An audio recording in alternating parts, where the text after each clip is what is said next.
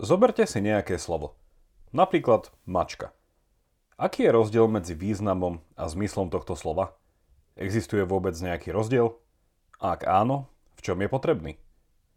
Dnes sa zamyslíme nad niekoľkými myšlienkami nemeckého filozofa, logika a matematika menom Gottlob Frege, ktorého som už spomínal v 55. pravidelnej dávke o Bertrandovi Russellovi a tiež 58. o rozdieloch medzi analytickou a kontinentálnou filozofiou. Fregeho myšlienky budú pochádzať z jeho slávnej eseje, ktorá vyšla v nemeckom origináli v roku 1892 a niesla meno Uber Sinn und Betonung. V slovenskom preklade o zmysle a význame a taktiež v angličtine známa ako On Sense and Reference. Táto Fregeho esej je už dnes známou klasikou – a mnohí ste o jeho základnom rozlíšení medzi zmyslom a významom slova už určite počuli. Ak nie z pohľadu logiky, tak napríklad z lingvistiky, ktorá nehovorí o zmysle a význame slov, ale o ich tzv. konotácii a denotácii. Aj k tomuto rozdeleniu sa dnes dostaneme. Pred začiatkom ešte niekoľko oznamov. Poprvé, v popise každej dávky už nájdete aj použitú a odporúčanú literatúru. Po druhé, na tvoje otázky radi odpovieme cez e-mail vo forme meno podcastera zavináč pravidelnadavka.sk A podcastujeme traja, Andrej, Miro a ja som Jakub. Okrem toho, že ti priamo odpovieme, plánujeme začať v budúcnosti robiť aj pravidelné Q&A, počas ktorých sa o týchto otázkach v rámci jednej z dávok porozprávame. A po tretie, všetko dobré potrebuje svoj čas. A je tomu tak aj pri našom podcaste – ak ti dáva počúvanie nášho podcastu zmysel, budeme vďační za drobný či štedrý dar, ktorým nás môžeš pozvať na pomyselnú kávu či večeru. Všetko potrebné info o tom, ako nás podporiť, nájdeš na pravidelnadavka.sk. Veľká vďaka, vážime si to. Vítajte pri 59. pravidelnej dávke. Dnes o filozofii a po zvučke sa z večernice stane zornička – ani jedna pritom neprestane byť Venušou.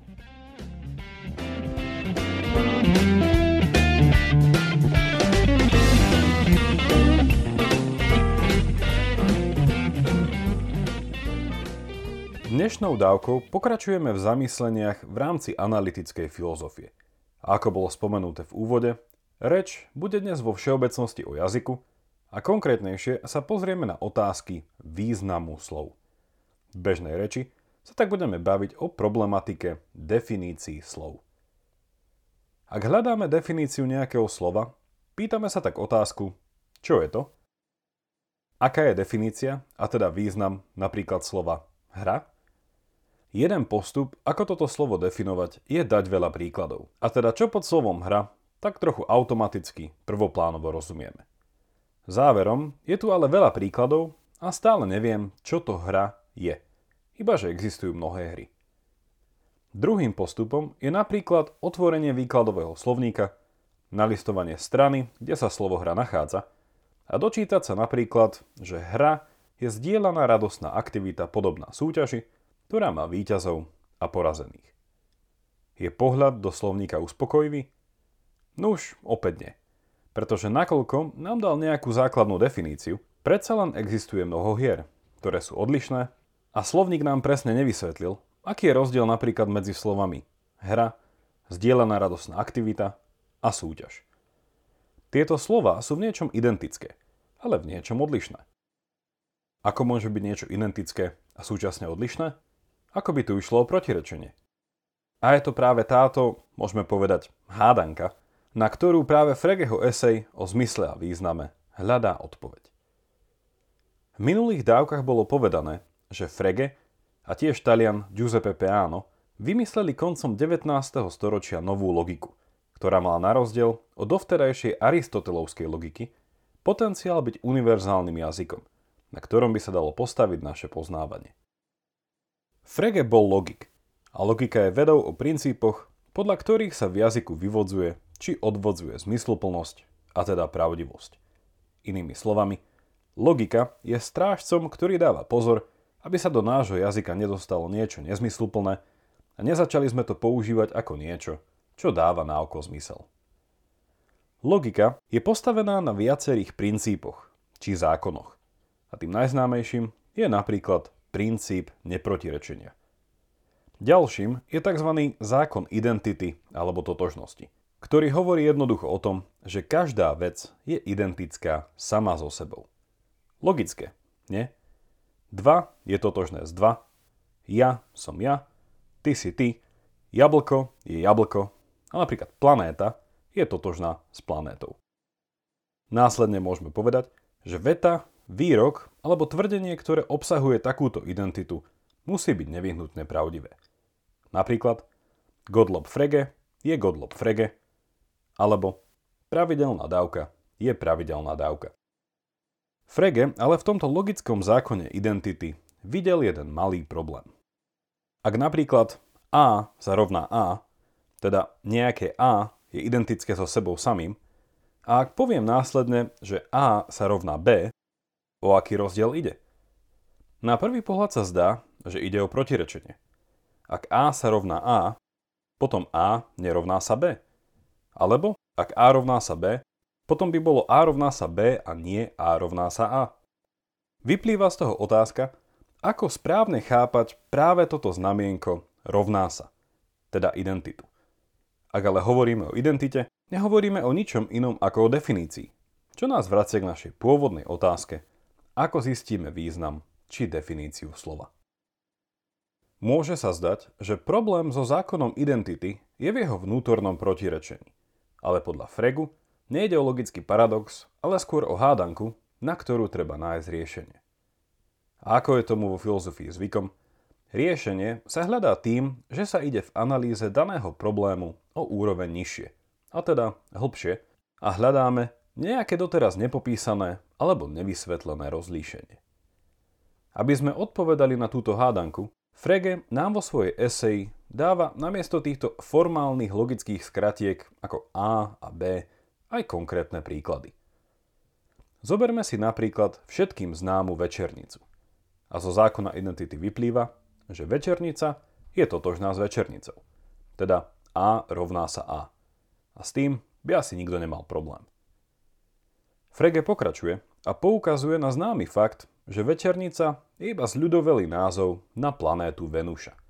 A môžeme tak povedať, že večernica je totožná s Venušou. Teda A rovná sa B. Ako ale všetci vieme, existuje aj zornička, ktorá je tiež iným pomenovaním Venuše a teda môžeme opäť povedať, že významovo je zornička totožná s Venušou. Prichádzame ale k nasledujúcemu záveru. Ak je večernica totožná s Venušou, a Venuša je súčasne identická so zorničkou, potom večernica musí byť totožná so zorničkou.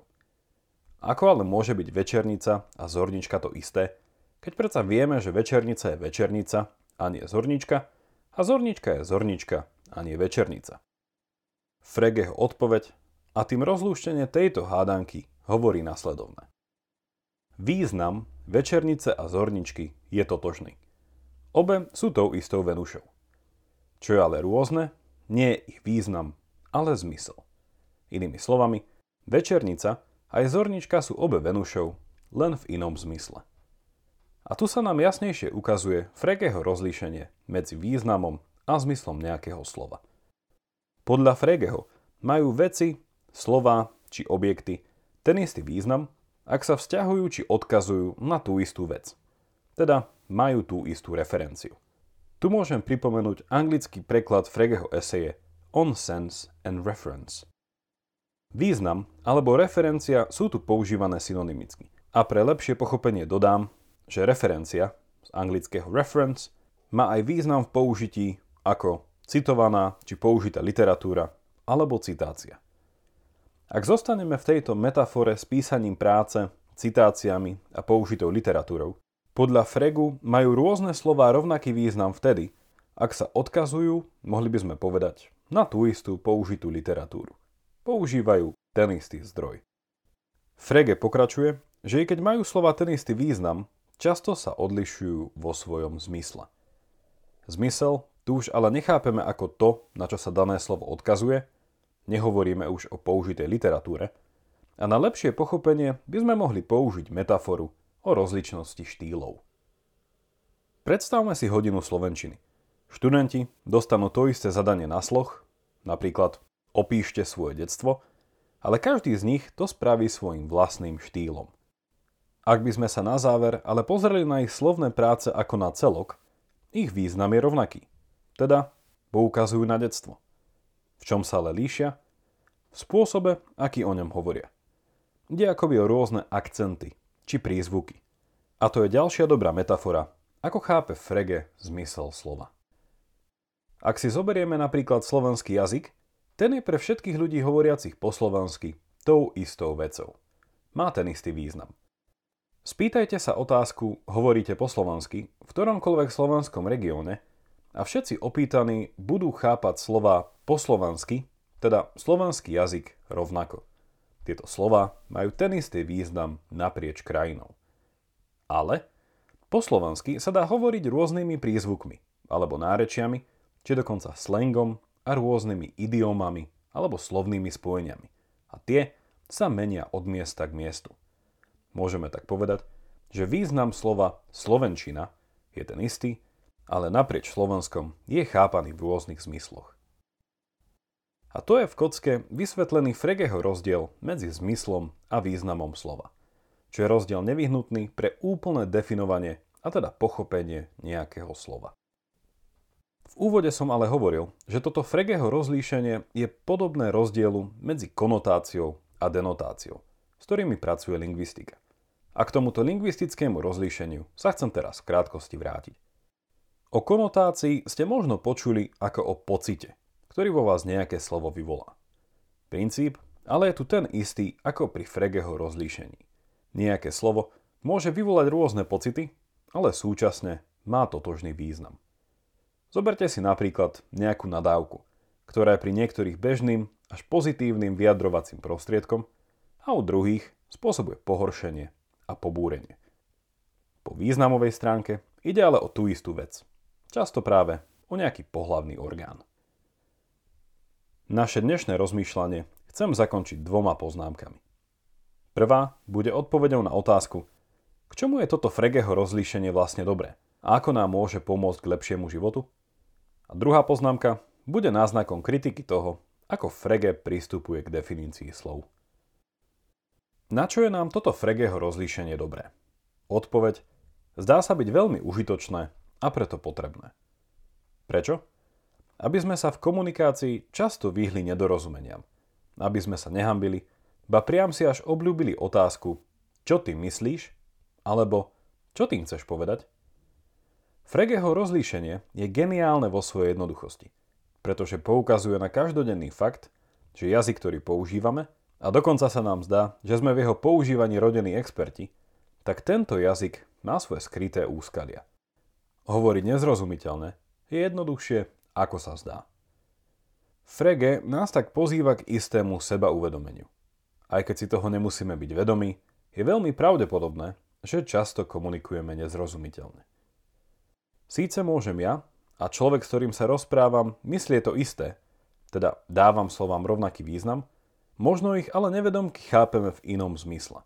Alebo naopak, vnímame, či dokonca cítime podobný zmysel týchto slov a možno si neuvedomujeme, že to automaticky negarantuje rovnaký význam. Ako nás Frege cez toto rozlíšenie učí lepšie žiť? Stačí sa asi iba jednoducho spýtať, aké následky môže mať na náš život zlá komunikácia. Asi ich poznáme všetci. Veď sa spýtajme sami seba.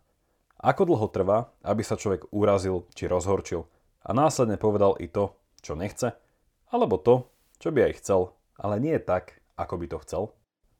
Frege nás tak učí väčšej citlivosti vzhľadom na náš jazyk, ktorý máme tendenciu brať ako samozrejmosť. Druhá záverečná poznámka je kritická. Frege vo svojej eseji vysvetlil istý postup, ako definovať slova. Prevažne podstatné mená, ktoré hovoria o veciach, na ktoré vieme často aj priamo poukázať. Napríklad rukou. Wittgenstein tu ale vidí malý problém, ktorý vie prerásť do veľkých rozmerov a venuje sa mu vo svojom neskoršom diele filozofické skúmania. Zoberme si napríklad už spomínané slovo hra. Ak má pravdu Frege, je možno definovať jej základný význam a potom rôzne druhy hier sú iba akoby inými nárečiami. Rôznymi zmyslami, v ktorých vieme hru chápať. Wittgenstein ale poukazuje na achilovú petu hneď prvého Fregeho kroku. A to, že existuje jednotná definícia, ktorá dáva napríklad slovu hra svoj stabilný význam. Podľa Wittgensteina je tu vždy možnosť prísť s nejakou výnimkou, ktorá definíciu zásadne naruší a tým pádom sa vo Fregeho chápaní nemení len zmysel slova, ale aj jeho význam. Ak je hra aktivita podobná súťaži, ktorá má výťazov a porazených, prečo je potom hrou aj kolo kolo mlínske? Deťom predsa hovoríme, poďme sa ho zahrať. Alebo, ak má mať hra dvoch a viacerých členov, Prečo je potom hrou aj kartový solitér? Alebo, ak je hrou niečo, čo robíme pre potešenie, prečo je potom hrou aj ruská ruleta či hra o tróny? Sú to predsa hry, ktoré nielenže mnohí neukončia s potešením, ale možno ani nažive. Wittgenstein s Fregem ohľadne definícií nesúhlasí a ako riešenie ponúka definíciu prostredníctvom tzv. rodinnej podobnosti – Niečo sme si už o nej v krátkosti povedali v 41. pravidelnej dávke, no a oveľa viac si o nej povieme na budúce. Toľko na dnes a už iba pripomínam, že pravidelnú dávku môžete odoberať v podcastových aplikáciách Apple a Google Podcast, Spotify, Stitcher a Podbean. Ak neviete ako na to, choďte na pravidelnádavka.sk, kde nájdete jednoduchý videonávod. Teším sa na vás opäť v útorok Buďte zvedochtiví a nech vám to myslí.